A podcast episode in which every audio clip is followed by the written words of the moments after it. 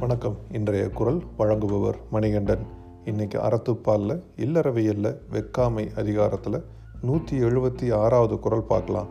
அருள் வெக்கி ஆற்றின் கண் நின்றான் பொருள் வெக்கி பொல்லாத சூழக் கெடும்.